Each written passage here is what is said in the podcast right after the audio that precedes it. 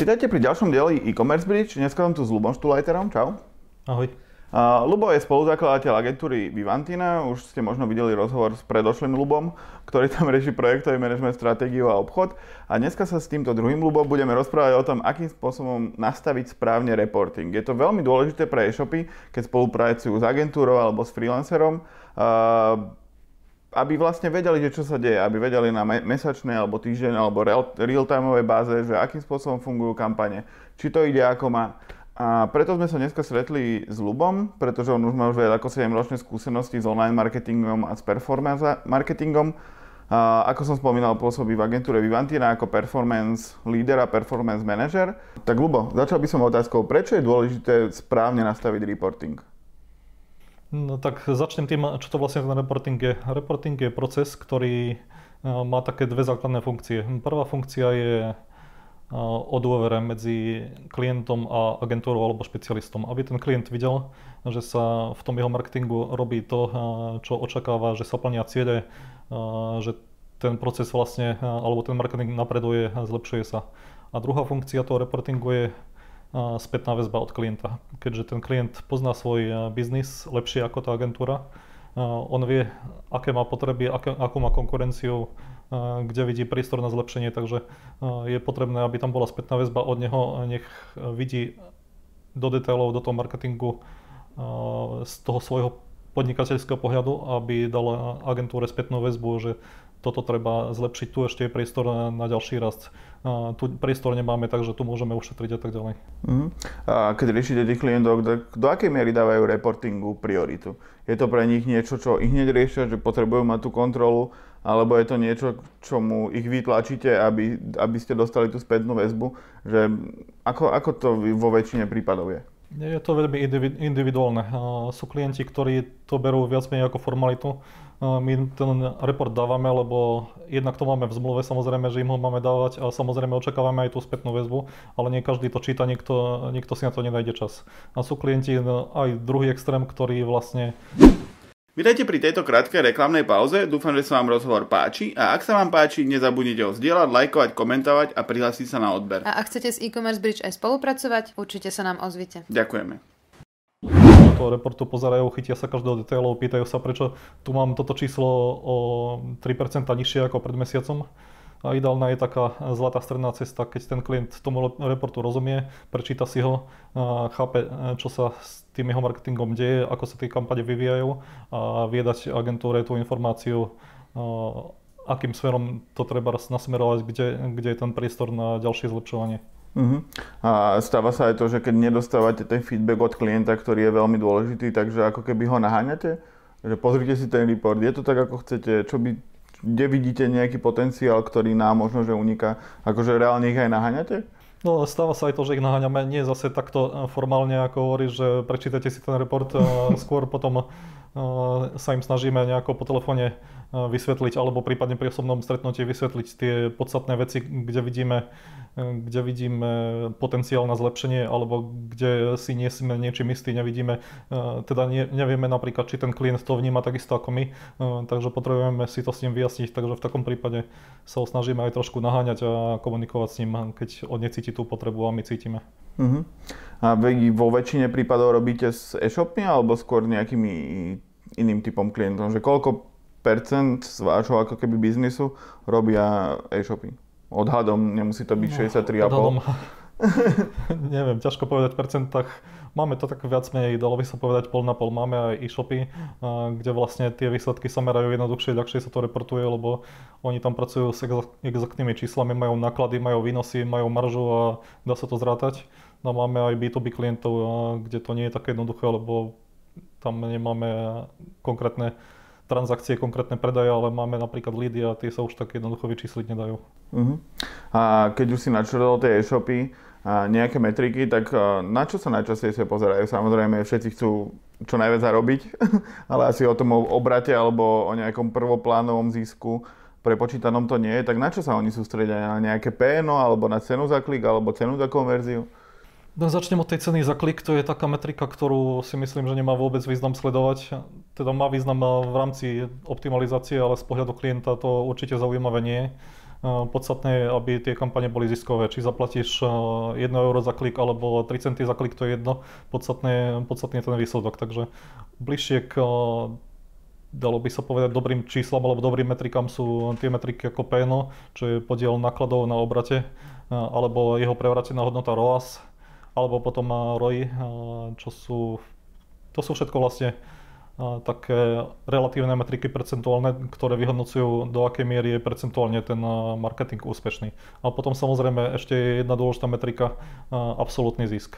Darmo máš treba PNO nízke, máš tam treba 10% alebo 5%, keď tých výsledných konverzií, tých výsledných predajov je málo, tak darmo sa budeš tešiť z pekného čísla a nič nepredáš. Takže ten absolútny zisk, ktorý je vlastne ako rozdiel medzi výnosmi a, alebo medzi tou maržou a nákladmi, to, čo ti ostane, to je to, je to najdôležitejšie e-shop. Uh-huh. A dneska je dosť veľká téma atribúcie a atribučného modelovania, že vlastne v rámci performance a v rámci celého online marketingu vstupuje do tej konverznej cesty veľa, veľa zdrojov tak vy s tým nejakým spôsobom pracujete v rámci toho reportingu, alebo vidí ten klient, že, že čo sa tam deje v rámci tej konverznej cesty, alebo ho to vôbec nezaujíma? No, tak by som povedal, že väčšina klientov uh, tej atribúcii nerozumie. Ona nevie, čo, uh, tí klienti nevedia, čo to je, na čo to slúži, ako s tým majú pracovať, takže tú atribúciu riešime skôr my interne. Samozrejme, uh, keď klient potrebuje niečo vysvetliť potrebuje vedieť, aký aký majú podiel jednotlivé kanály na jeho výsledkoch, tak sa s ním o tom bavíme, snažíme, snažíme sa mu to objasniť, ale viac s tým pracujeme interne ako v tom reportingu. Uh-huh. A stáva sa, že normálne, že príde report klientovi a on sa začne vrtať v tej atribúcii, či nie? No ako hovorím, tí klienti tej atribúcii veľmi nerozumejú, takže on sa ani nie priamo v tej atribúcii vrta. On sa možno začne vrtať v tom, že treba spovie na Facebook dávam 1000 eur mesačne a prinieslo mi to 900 eur mesačne, oplatí sa mi to. Tak vtedy, vtedy nastupuje tá atribúcia, my mu ukážeme, že síce ten Facebook priamo na seba nezarobí, ale je súčasťou tej konverznej cesty a treba tí ľudia, ktorí potom nakúpia cez Google reklamu, predtým ešte prišli cez Facebook a ten Facebook má nejaký podiel na tom, takže eh, keby sme ho vypustili, tak sa môže stať, že treba tá konverzia z Google nepríde. Uh-huh. A rozumejú tomu? no kto ako, niekto tomu nerozumie, niekto rieši iba svoj biznis a viac menej eh, nám doveruje, že my si tú svoju robotu vieme urobiť tak, ako, ako treba a urobíme všetko najlepšie eh, pre jeho dobré výsledky a niekto sa snaží v tom vrtať a Mm. Snaží, sa, snaží sa chápať aj tie čísla. Mm. A vy v agentúre viete zastrešiť vlastne všetky kanály, aj PPC, aj Facebookčík, aj, aj porovnávače. Často sa hovorí o tom, že je dobre dať to jednej agentúre, ako keby všetky tieto veci, ale často sa hovorí aj to, že treba sa špecializovať a nájsť špecialistu na každý obor. A potom vznikne problém v tom reportingu, pretože ty, ak si reportuješ svoje PPC, niekto si Facebookčík, niekto Heureku a vlastne keď si nakoniec ten človek spojí všetky tie reporty, tak mu vyjde z toho, že má viac konverzií podľa reportov ako podľa reality, niekedy až násobne. A, tak čo si myslíš, čo by sa s tým dalo robiť? Čo je tá správna cesta pre ten e-shop?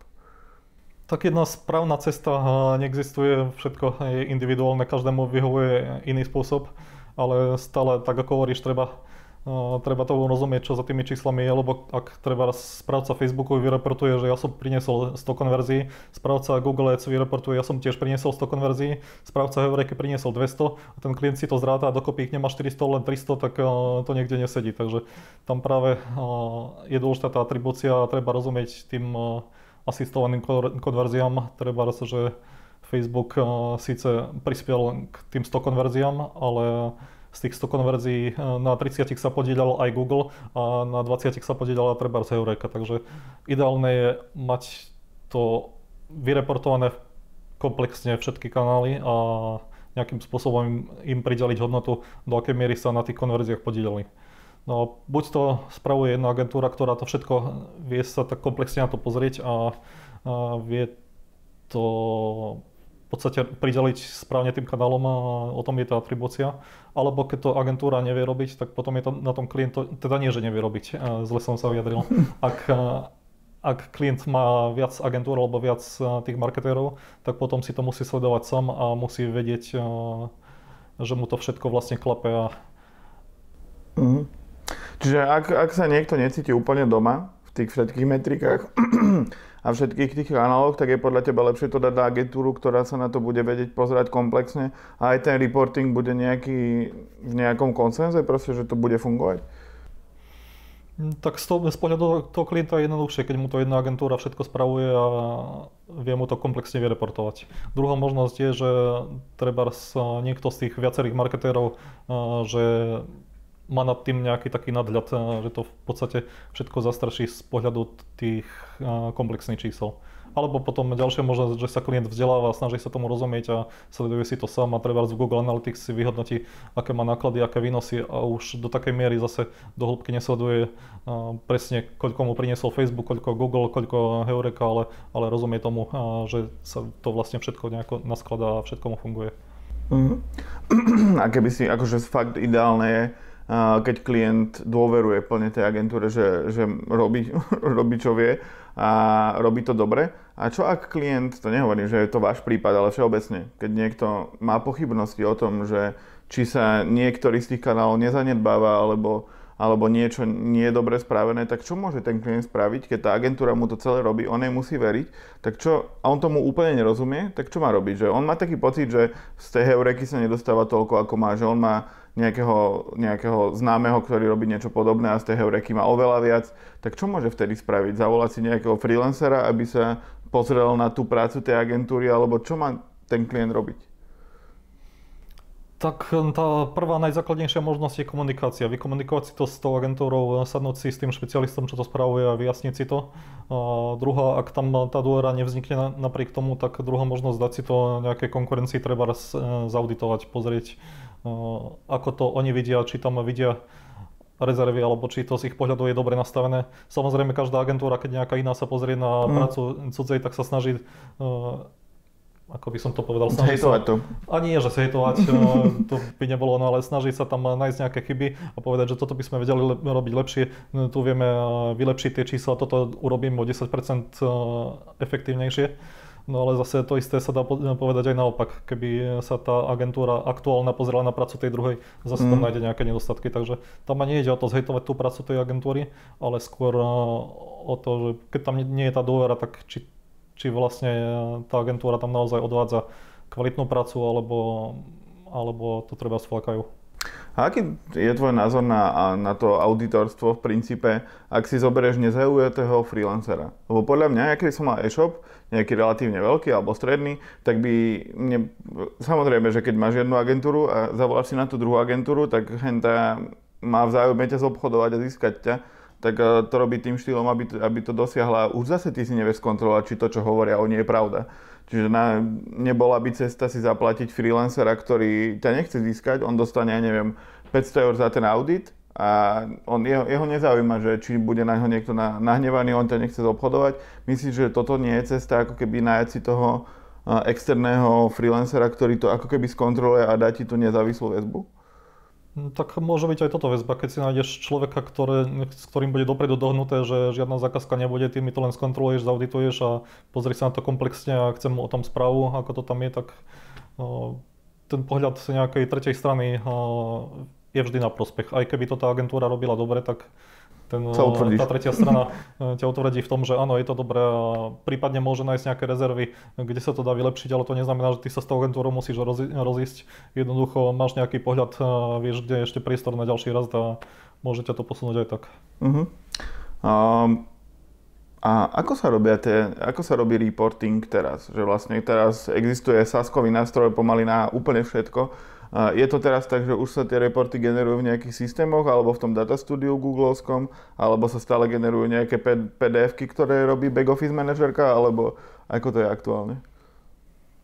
Tak čím eh, komplexnejšie sú tie systémy, tým viac sa vyvíja aj ten eh, reporting a vlastne agentúry ako rastú, tak eh, už to nie je také jednoduché ako kedysi, že stačilo si sadnúť a vyexpertovať nejaké prehľady z Google Ads a poslať nejaké tabuľky. Treba to automatizovať E, takže napríklad to Google Data Studio je veľmi dobrý nástroj na to, že tam si vyklikáš e, nejaký dashboard, nejaké tabuľky, grafy a tak ďalej a každý mesiac alebo aj v reálnom čase máš tam nejaké prehľady.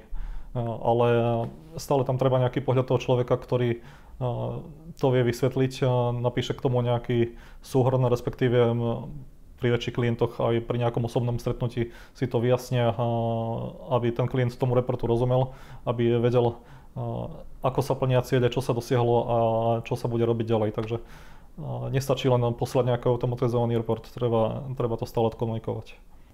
Alebo s týmto sa tiež stretávam, že v princípe príde nejaký report, ktorému ten človek nerozumie, ani o mesiac mu nebude rozumieť, ani o pol roka, on vlastne mu aj nechce rozumieť. Uh, tak stáva sa vám to s klientami, že sa dohodujete na tom, že čo oni chcú vidieť a ktoré metriky? Že vlastne čo je pre neho dôležité a že v princípe každý klient dostáva nejaký iný report? Tak toto je tiež dosť dôležitý aspekt, aby ten klient dostal tie metriky, ktoré sú pre neho zaujímavé. Iné je reportovať nejakému malému podnikateľovi, ktorý robí od 7. do 20. A potom ešte mu príde nejaký report a on je rád, že to môže vymazať a ísť spať. A iné je reportovať treba nejakému marketingovému, marketingovému manažerovi nejakej väčšej firmy, ktorý si tie čísla potrebuje spracovať a zase odreportovať ďalej svojmu šéfovi. Takže každý klient má nejaké svoje potreby, svoje očakávania a treba to v tom reporte zohľadniť. Takže napríklad to Google Data Studio je dobre v tom, že tam tie reporty si vieme prispôsobiť podľa potreby toho klienta. Vyklikáme si tam tie metriky, ktoré ho zaujímajú a to tomu reportujeme. A myslíš si, že je dobré sa postaviť zo strany malého klienta k tomu tak, že OK, má tých 500 eur mesačne alebo koľko, čo, čo, čo je pre ňoho hranica, tak je lepšie, mu po, lepšie povedať vám, že pozrite sa chlapci, nerobte mi tam 10-stránový report, lebo aj tak ho čítať nebudem. Pre mňa je dôležité, že či to funguje a ako to funguje a nejakých 5 čísel, ktorým rozumie a zvyšok času skôr obetovať tej optimalizácii ako nejakému reportu, ktorý nepotrebuje. To by si tiež mali niektorí klienti alebo inzerenti uvedomiť, že ak, na čo sú im tie obsiahle reporty, skôr nech tá agentúra pracuje na, ne, na, na tých vylepšeniach. To asi nebola otázka, to bolo konštatovanie. Tak ale k tomu by som mohol povedať toľko, že vlastne tá automatizácia je v tomto dobrá, že tá tie metriky, ktoré ten klient až tak nečíta, ale niekedy je dobré sa na ne pozrieť a on možno nebude mať teraz eh, čas si to pozrieť, možno ani o mesiac, ale o dva mesiace si to pozrieť. Takže tam je to automatizovane vyreportované každý mesiac, respektíve má to aj online eh, v tom eh, Data Studio nazdieľané, takže on si to vie pozrieť vtedy, keď si nájde čas. A, ale tá základná časť, ten nejaký úvodný dashboard a nejaký ten komentár, to je dobre spracovať podľa aktuálnej potreby klienta, dať mu tie čísla alebo tie grafy, čo zaujímajú, aby tam videl, ako, si, ako sa to vyvíja v čase, do, do akej miery sa tie jeho ciele plnia, takže toto je tá základná časť. Ty už si za tých svojich 7 rokov asi pár reportov videl aj externých, aj vlastne sa s nimi stretávate možno na a, dennej báze. Aké chyby robia v reportoch aktuálne tie agentúry alebo freelancery, ktoré vidíš, že, že je tam nejaký, že kde, si, kde vie odhaliť ten klient, ktorý tomu možno nie úplne rozumie, že nemá ten report taký, ako má mať. Je to to, že tomu nerozumie, alebo je tam, chýbajú tam nejaké veci, alebo sa umelo nejaké veci skresľujú? Základná chyba je, keď tomu klient nerozumie, lebo ten report je vlastne pre jeho potrebu a on by tomu mal rozumieť. Takže buď mu to treba objasniť, alebo tam treba dať tie veci, ktorým rozumie a nezahlcovať ho zbytočnými informáciami, ktorým nerozumie a tie si skôr s ním vykomunikovať nejakým iným spôsobom. Takže Mm-hmm. Takže klient by tomu reportu mal rozumieť a mal by chápať, prečo je to pre neho dôležité, aby tam bola tá spätná väzba pre toho správcu alebo pre tú agentúru. Mm. A v podstate toto je taký základ. A druhá vec potom v tom reporte musí byť viditeľné, ako sa to vyvíja. Nestačí tam dať aktuálny stav, treba za minulý mesiac sme minuli toľko a toľko peňazí, získali sme toľko klikov, také a také výnosy, ale treba tam vidieť nejaký prehľad v čase, že minulý mesiac bolo toľko, pred rokom bolo toľko a mm-hmm. tie čísla nejako rastú. Lebo mm, času sa stáva tak, mm, už pár známych mi hovorilo o takých veciach, že reportovali im PPCčka, PPCčka vychádzali úplne úžasne, ale vzhľadom k tomu, že 30 alebo 40% vyhľadávania bol ten značkový keyword, ktorý v princípe by tam nemal čo hľadať, lebo to je brand awareness vec, ktorá vznikla nejak sama. A ako môže odhaliť klient napríklad takúto chybu? Lebo to, Ťažko povedať, či to je chyba, či to je zámer, alebo čo to je. Ako môže odhaliť v rámci tých metrik nejakú takúto vec, že, že 30-40% robí nejaké kľúčové slovo, ktoré, ktoré by tam bolo tak či tak? Tak v prvom rade tomu musí rozumieť, aby to odhalil. Alebo potom musí mať niekoho, kto tomu rozumie. Takže toto je tiež jedna zo základných vecí. Tie brandové dopity napríklad pri kampaniach vo vyhľadávaní v Google by mali byť vyčlenené v samostatnej kampani, aby na prvý pohľad bolo jasné, čo priniesla značka a čo prinieslo to ostatné. Mm-hmm. Tá značka síce nevznikla sama, niečo za tým je, nejaký marketing alebo nejaké aktivity, ak nie agentúry, tak toho samotného podnikateľa, ale tie čísla tam bývajú iné a nedá sa to miešať dokopy. Mm-hmm. Akože toto by mohol práve ten audit nejakým spôsobom odhaliť, že ten freelancer by asi toto videl. Ak tomu nerozumie sám ten majiteľ alebo ten klient, tak potom je dobre, keď, keď mu to niekto vie objasniť. Mm-hmm. A na záver, keby sme mali povedať, čo je tá najväčšia chyba pri tom reportingu v e-commerce projektov napríklad, ktorú by si ty najviac zdôraznil, že toto je tá chyba, čo sa robí a bolo by fajn, keby sa nerobila? Tak najväčšia chyba je asi to, že sa to niekedy berie dosť formálne, že agentúra pošle report, ja ho mám, niekde si ho uložím alebo ho ani otvorím a, a nepracuje sa s tým. A treba s tým pracovať, treba tým číslom rozumieť a hľadať, kde je priestor na zlepšenie, lebo ten marketing nie je, nie je nejaký statický, len teraz sa to nastaví a teraz to funguje a zarába to. Ono, s tým treba stále pracovať, reagovať na zmeny na trhu, reagovať na kroky konkurencie. Treba sa aj tie ceny marketingu stále rastú, keďže tá konkurencia je veľká, takže ono, tým, s tým treba pracovať stále a nie všetky, nie všetky informácie tá agentúra má, takže potrebuje komunikovať aj s tým klientom. Mm-hmm. Dobre, tak ďakujem, ďakujem za rozhovor. Verím, že sme objasnili to, akým spôsobom sa robí reporting, ako by sa mal robiť, čo robiť, keď tomu, tomu veľmi neveríte. A ďakujem, Lubo, že si dneska prišiel a hádam sa ešte niekedy uvidíme. Aj ďakujem.